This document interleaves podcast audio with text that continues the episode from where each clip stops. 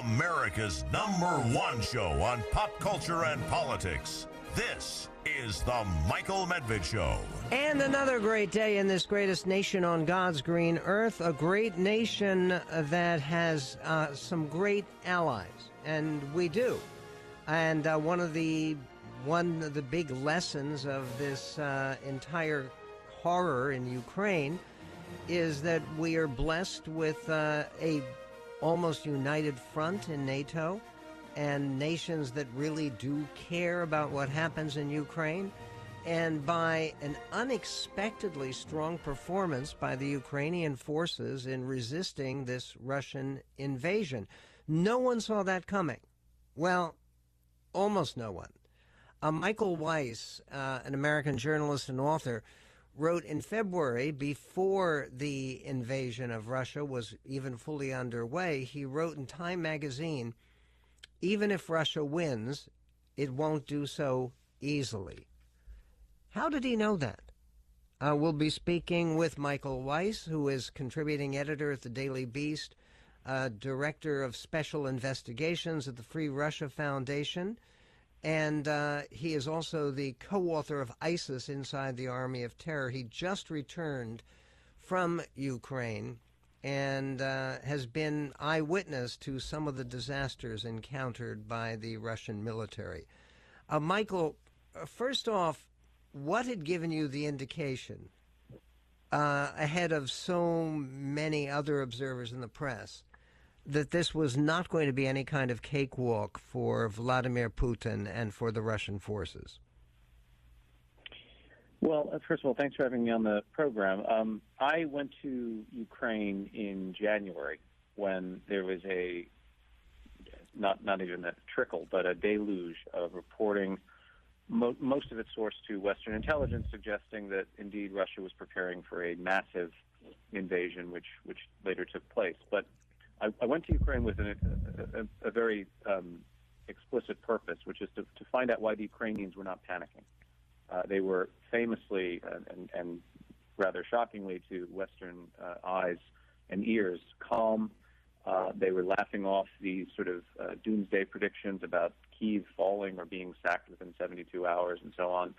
And, you know, I tried to pre- present a, a, fairly nuanced portrait of why that was. And, and my takeaway, at least in hindsight, is that the Ukrainians were wrong for the right reasons.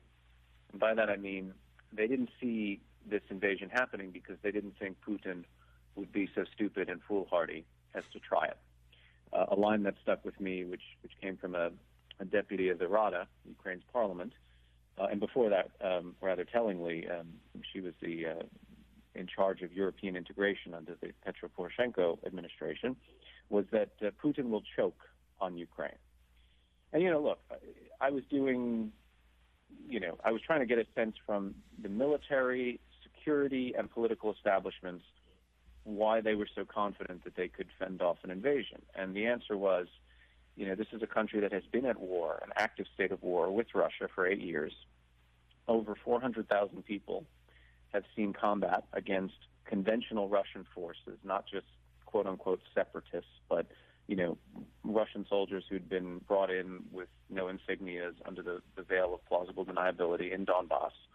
So you're looking at about one, maybe 2% of the population that has fought this army and knows it well.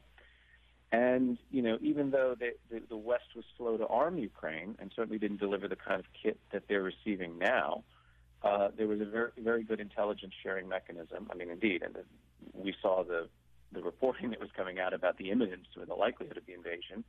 And as we now know through some very good reporting by NBC News, um, one of the ways Ukraine managed to hold Kiev and protect the government was um, the U.S. was essentially telling them what the Russians were doing and where they were about to strike, and that gave them um, kind of eyes behind the back of their head, and, and also a, a, forecasting ability or capability that they otherwise wouldn't have had. But I think there was a big problem in the way that the media was covering this.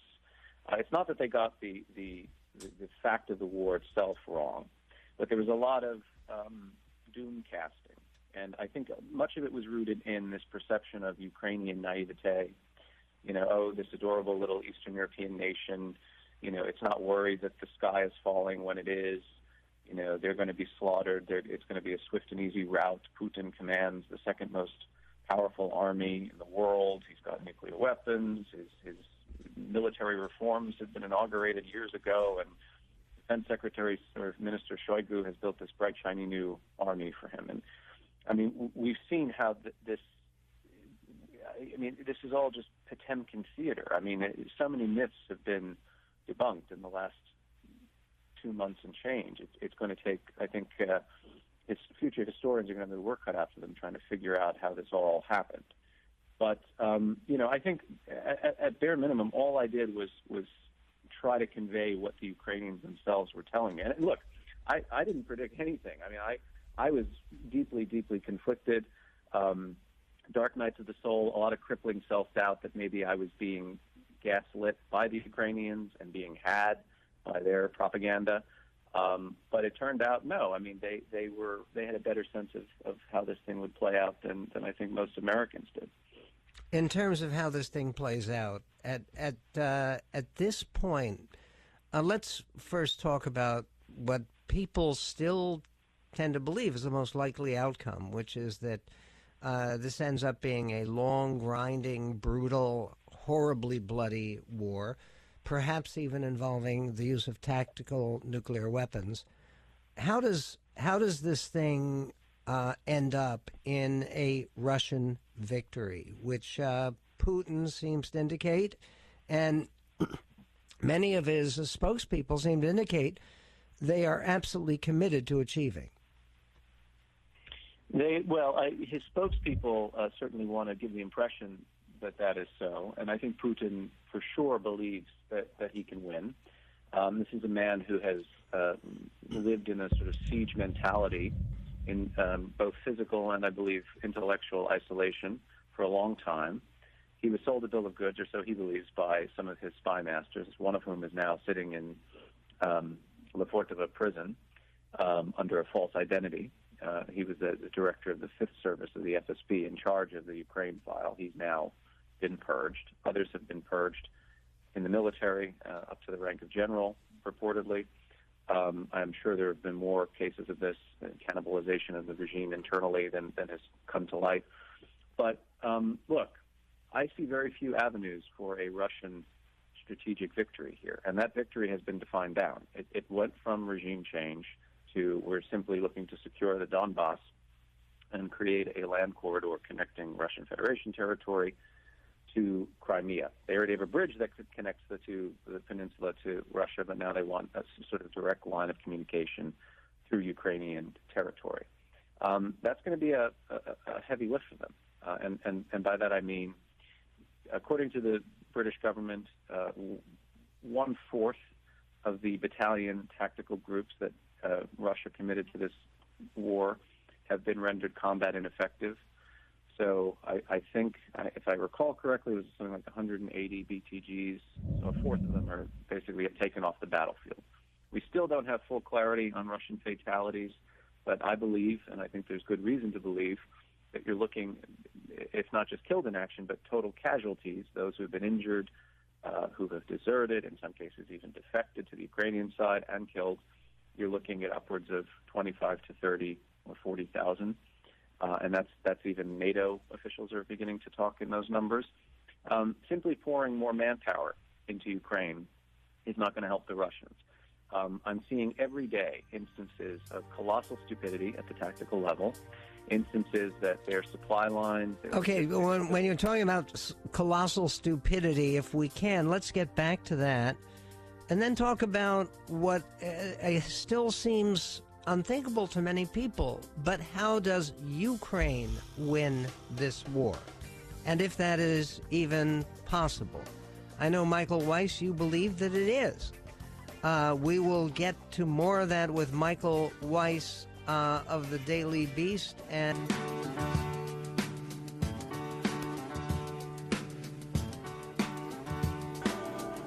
Michael Weiss, who just returned uh, from Ukraine and saw firsthand some of the Russian military disasters, writes for the uh, Daily Beast and uh, New Lines magazine and elsewhere. He's one of the most perceptive, knowledgeable reporters of the current state of the war in Ukraine.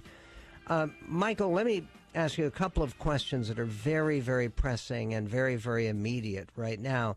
We began the show today by looking at some of these reports of uh, Vladimir Putin being very ill and perhaps Mhm. having cancer surgery coming up. Uh, other reports from the Daily Mail in Britain suggesting he may be suffering from Parkinson's and dementia. And uh, uh, first question is that sound any of that credible to you? Second question if that is the case, if he is going to be forced for a period of time to turn over running the Russian autocracy to somebody else, apparently this uh, police official named Patrushev, who um, he has been working with, uh, is that good news or bad news in terms of uh, ending this war? Uh, no, Patrushev is um, he is one of the most hawkish men in the Russian government. Um, I would say you, you might have made a case that there was an auction for who was second in line a few months ago, Patrushev or the Defense Minister Shoigu. But I think given the performance of the military, Shoigu's um, currency is is trading at an all-time low. Uh, Patrushev was FSB director for, I believe, eight years. He succeeded Putin in that role. Um, he has been responsible for essentially Russia's security. He, he I believe, he's, he's now the secretary of the uh, National Security Council. And if you look at some of the comments he's made most recently, I mean, this is a guy who has a messianic mission against the West um, and against NATO and the, the United States in particular, going back to a very um, Andropov-style KGB mentality. Uh, so no, that's not good news for Ukraine um, or Russia, for that matter. As regards Putin's health, I mean, I, I'm not about to scoop myself on the radio, but I am working on a story that is related up to that, um, which should come out either this week or early next. Um, I think there is a there there to that story, um, although I think some of the details remain to be clarified. Um, but look, I mean, there's a fundamental crisis taking place inside Russia. Um, this is a country that went from being an authoritarian state to a totalitarian one in the space of almost about 72 hours, um, maybe a week if you're generous. Uh, internal dissent, criticism is now not tolerated at all. Everybody in a position to leave the country who saw the writing on the wall has done so or attempted to do so. Uh, one of my colleagues at the Free Russia Foundation, uh, Vladimir Kara-Murza, is now in prison looking at 15 years for the crime of giving an interview to a Western journalist in which he denounced the war and said that, you know, things were not going so well for the Russian military. That was classed as disinformation by the Russian government. I mean, you know, we're returning to a very dark period for Russia. Uh, how how does how is does going- how how is it possible to envision what's the most optimistic view one can take about uh, Ukraine's ultimate success in winning this war? Well, I mean, if things proceed as they have done, and keep in mind, the Ukrainians are getting military equipment that they've been begging for for years. Um, long-range artillery, multiple launch rocket systems. Um, they are getting now NATO standard ammunition for their howitzers. That's a big deal because the, the stuff they've been using is Soviet era uh, 152 millimeter shells, which are in short supply in Europe. In fact, Russian military intelligence, the GRU, which I'm writing a book about at the moment, went around blowing up ammunition depots and weapons manufacturing plants in Bulgaria and the Czech Republic. They also Novichok, a Bulgarian arms dealer, to prevent Europe and NATO from supplying Ukraine with 152 millimeter shells. But now that they're getting NATO standard howitzers, they have unlimited ammunition. So they can now press the fight. They can take the fight to Russia in Donbass. And today I've seen indications, and I think this has been verified by the Pentagon, that the Ukrainians have pushed the Russians north back to the border by about 40 miles in Kharkiv. Kharkiv is a city, um, historically very pro-Russian city, Russian-speaking city, that the Ukrainians have been trying to take since day one and have failed so far. So the real question is, you know, uh, who has the staying power? Uh, I, I saw it suggested early on in this campaign that you know the, the clock is not on Ukraine's side; it's on Russia's. Well, I think I disagree with that assessment now. Um, what remains to be seen is what Putin will do on May 9th, um, which is Victory Day in Russia, celebrating the defeat of Nazi Germany in World War II. Will he um, use it as an opportunity to declare whatever Pyrrhic victory he wants to, to, to declare, or will he use it as a call for mass mobilization? In other words, um, there's going to be a draft, and we're going to they're going to send tens of thousands of more Russian conscripts into Ukraine. But even that's not going to really be a game changer here. I mean, I talked to military analysts, many of whom were quite bullish on on Russia's um, rooted success, who now kind of are very pessimistic in their appraisal of what Russia can achieve, even with all the firepower and manpower in the world, which it simply hasn't got. I mean, one of the things that's that's taken place now I spoke to the Deputy Defense Minister of Ukraine last week, and he said everything we've shot out of the sky, whether it's cruise missiles, uh, unmanned aerial vehicles, fixed wing or rotary wing aircraft, when we open it up, the electronic guts of these uh, devices or munitions, they're made in one of two places the United States or the European Union. And with sanctions now taking a bite out of the Russian economy and the Russian military industrial complex, the Russians simply can't build precision guided munitions. So, you know, their army has historically been uh, uh, an artillery based army. So they're basically just pounding everything in sight. But that's, that's not a way you can really win a war. You, you can drive the defenders back a bit, but you can't hold and seize territory without infantry. And, they, and their infantry, I mean, without putting too fine a point to it, sucks. You know, I'm seeing uh, evidence on, on social media of Russian military vehicles with tires that were manufactured by the Soviet Union. So can you imagine sending guys into battle to take a country or to take swaths of territory in a country with 31-year-old tires? I mean, none of this, none of this, you know, any any military expert or general or colonel, major will tell you they would never go to war in in such a, a dire set of conditions like this. Uh, this is uh, all extraordinary and it's very, very important. Uh, we're going to post some of your most recent dispatches uh, from Ukraine, Michael, and I hope you will join us again, and I hope we have more encouraging news. And look, it's not encouraging to see human suffering, but uh, it certainly is encouraging if you see that that suffering is for a purpose, a higher purpose, which is. Um, democracy and independence and sanity.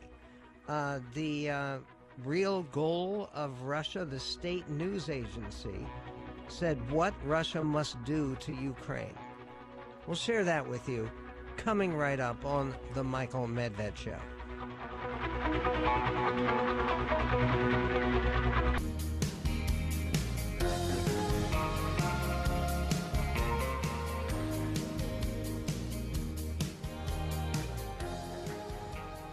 And I know that speaking with Michael Weiss, as we just did for a couple of segments, is enormously encouraging. And he's somebody with real insight and who has seen close up and personal exactly what the front of war looks like in Ukraine.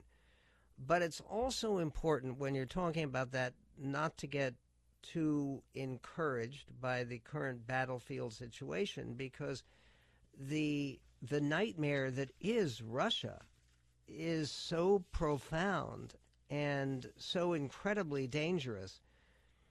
I I've, i saw this, and you you need to hear it very carefully because it it really does show what this war is about and why it is so essential to the welfare and the well-being of the United States of America and of civilization in general that not only that that Ukraine prevail and defend its national sovereignty, but that Russia lose and lose decisively. The uh, RIA uh, state news agency, this is the official Russian government position, on April 3rd just a month ago, published a, um, a piece under the title What Russia Must Do to Ukraine. Now, this is after the war uh, obviously had been going on for a week. And here's what they said what mu- Russia must do to Ukraine. Said ordinary Ukrainians must be made to atone for the guilt of their hostility to Moscow. The name Ukraine must be abolished once again and forever, and the country must be split into several pieces. Ukrainian elites should be physically liquidated. That means killed. And the remaining population re educated and de Ukrainized. Uh, what you're talking about is the kind of nightmare when you talk about re education people after the communists took over Vietnam and South Vietnam they put a million and a half people in re education camps.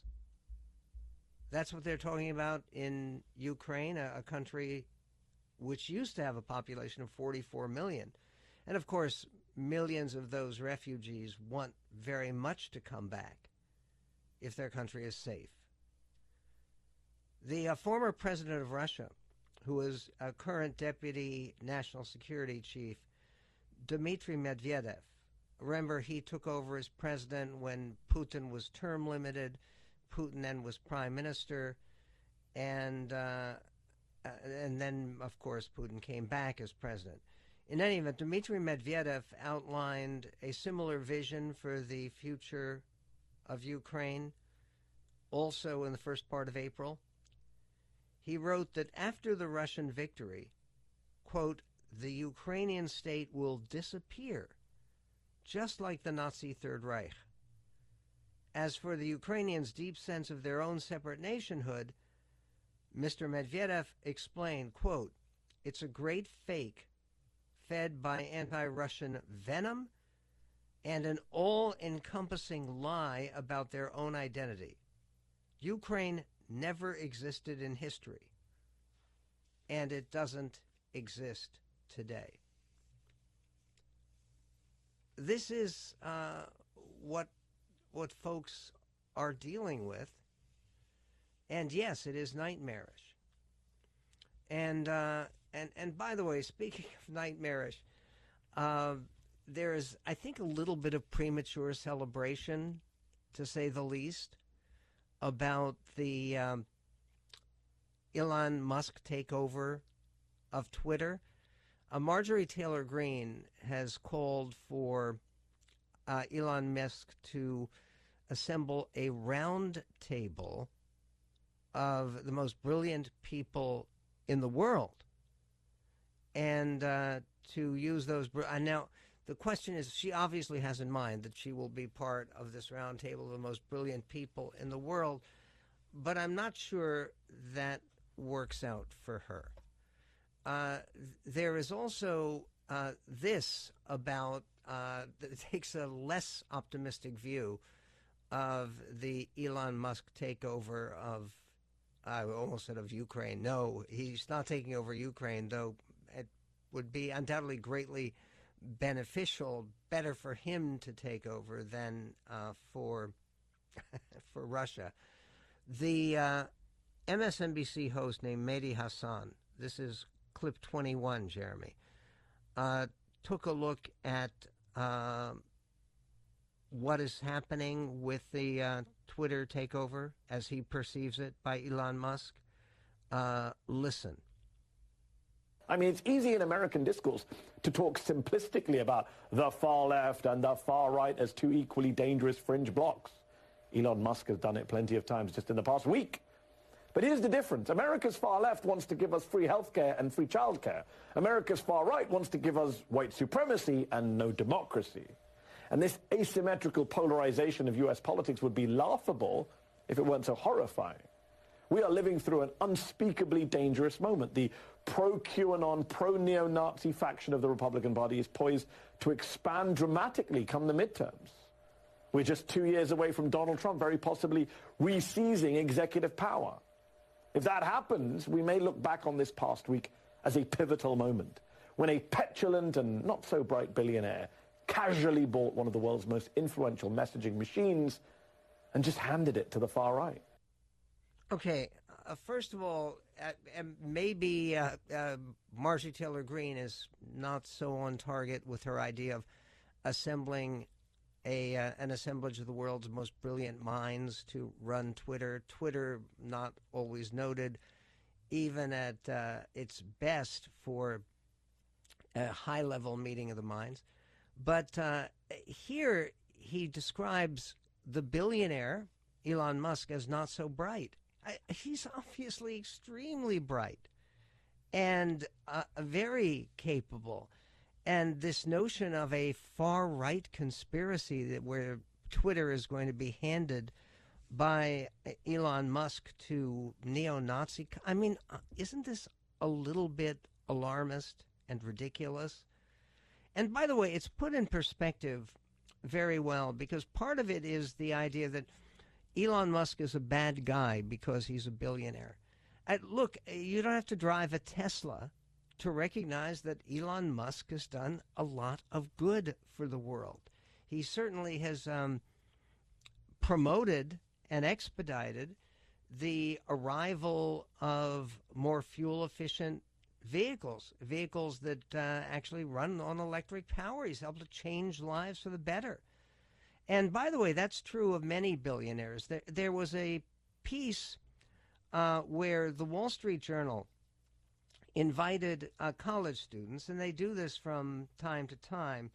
In uh, some, oh, they have a young future view uh, segment of the newspaper, and they uh, asked young people this: Is this um, do billionaires heirs have too much money? Which is a fairly fundamental question. And they got answers that are very pithy and very informative from a number of fairly brilliant young people, people who attend Columbia University in computer science, who attend Colgate University, Hamilton College, and elsewhere I want to share some of those responses with you. And uh, we also are going to be looking at a uh, big new movie with uh, Liam Neeson, plus uh, dealing with a couple of uh, emails that have come in uh, challenging things that I've said or implied on the show. we will get to that and more all coming up. 1 800 955 1776 on The Medved Show. The greatest show on God's green earth. Oh, good!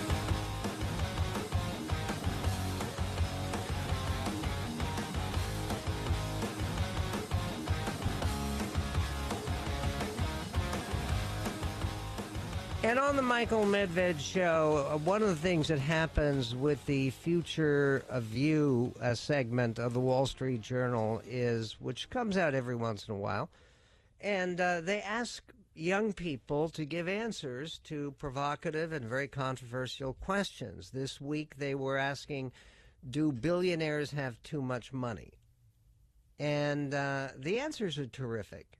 And I wanted to share some of them with you because I think it's helpful and certainly should give people an encouraging view of the younger generation. This is all from current college students. The proper question to ask is not whether America's overall disparity of wealth is increasing, but whether the standard of living is improving across the board. That's what Jeffrey Wahlberg asks of Columbia University, a student there. And the answer to that is yes. Standard of living is improving across the board. Widespread advances in technology have helped improve the overall quality of life across the nation. Phones, computers, e commerce are such examples. Behind such influential technology stand billionaires who played instrumental roles in its development. We should consider their wealth as a small percentage of the overall value that they helped create with most of the gains being captured by consumers. A cursory glance at the group of ultra wealthy Americans uh, reveals that much of their money was earned meritoriously through a combination of skill, hard work, and drive. In 2021, reports showed that over 70% of the rich 400 richest men in the U.S. and 88% of millionaires are self made. They didn't inherit their money, they earned it. We should see those vast fortunes as the pinnacle of the American dream, not as phenomena to ridicule. Absolutely right on the money. Then this from Nathan Biller at Colgate University. He's a history major. He says successful business moguls like Elon Musk are the fruit of U.S. culture, not symptoms of its rot. The ability to build and succeed is an inseparable part of uh, one of the of the American dream, which has drawn people to this nation for generations and created one of the most competitive and inventive societies on earth. The billionaire technocrat and the mom and pop shop down the street are both created by this ideal. While the degree to which Americans are able to realize this dream varies widely, society needs to be careful not to confuse wealth equality with baseline living standards. The economy is not zero sum, and the commerce made by innovation creates value across socioeconomic ranks. And then this, uh, which I think is uh, extremely important and a brilliant recognition from Nicholas Heiser at Stanford University. He writes People have every right to scoff at the extreme wealth disparities that exist in America today. It doesn't make sense for money to be hoarded by a few people while everyone else has to spend their lives making do. The general populace, however, doesn't understand the limits of Elon Musk's wealth. He may well be worth hundreds of billions, but that wealth doesn't exist in a bank account. Much is speculative based on the companies he operates. As of 2021, Tesla was valued higher than such automakers as Toyota or General Motors, despite its lack of legacy and meager market share. It's easy to imagine that this valuation could decrease, which would drastically decrease Mr. Musk's wealth. The average person would be outraged to see his wealth diminish from factors outside his control. Mr. Musk is playing a game of speculation. He sometimes makes promises his companies don't keep, and the market eventually corrects rogue speculation.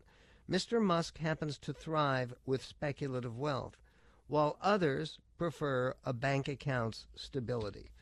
Uh, all of this uh, it seems to me extremely encouraging. And uh, going directly to the question about do billionaires have too much money? Uh, email came in from Tim in Auburn, Washington. He says, I can't believe you tried to imply that Ron Paul is a Russian tool. You have to be blind not to think that NATO USA buddying up to Ukraine would not go unpunished not to call out the current administration for letting the Ukraine citizens be used as cannon fodder is crazy or lazy by you. They could end this at any time. Just to say Putin is crazy and that is the end of it. Come on, Michael. How could the current administration end this at any time? By by what? By doing what? By saying no, we're not going to support the Ukrainians in defense of their uh, their own national sovereignty, the existence of their nation, to prevent them from being wiped out as an identity, which uh, Russia has very specifically said they want to do.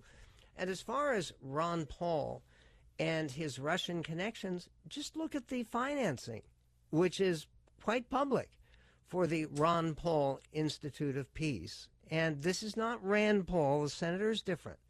But the old man who ran for president three times, and I think his biggest campaign, he got 3% of the final vote, not even.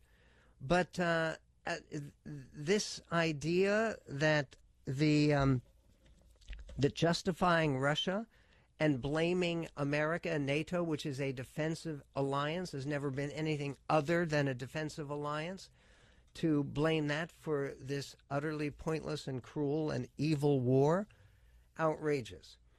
And speaking of utterly cruel and evil, uh, Nancy in Portland writes in Your hatred for the homeless says a lot about your overall view of humanity. Isn't our motto, give us your poor? Part of that means we welcome the world's less fortunate into our nation and then help them, not shun them like you do on a daily basis. Would you rather change our nation's slogan to give us your best and brightest, leave the least to rot away? I pray that your heart and mind is changed and that you try to be better. Uh, first of all, very few of the people who are homeless on the streets are immigrants.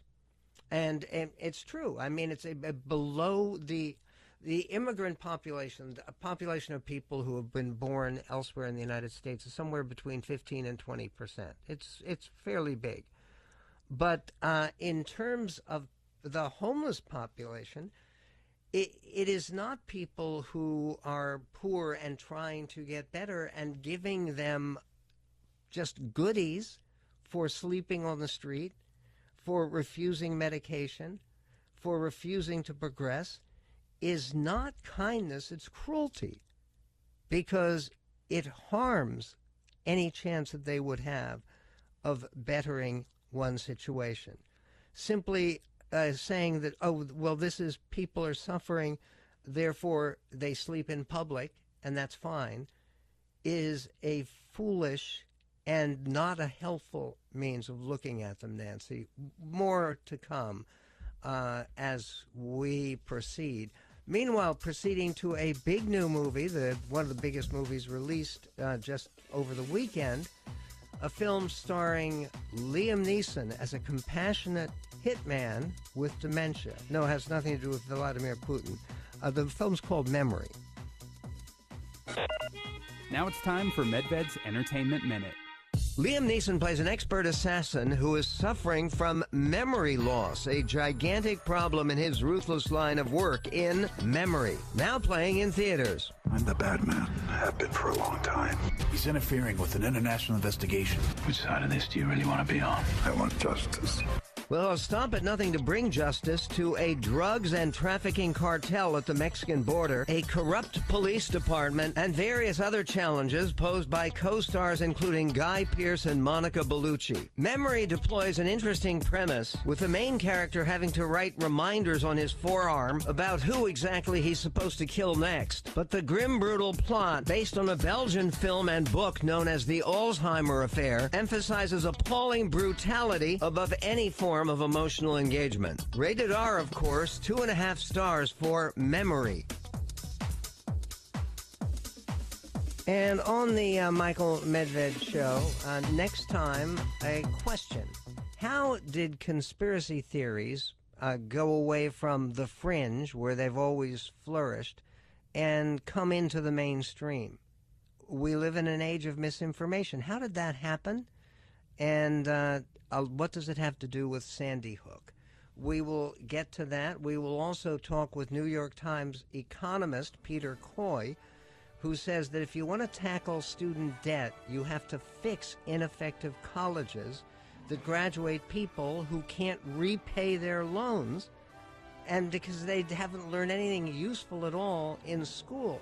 And then the LA Times asks an important question Is politics making people sick? Not just an emotional reaction, but actually physically ill.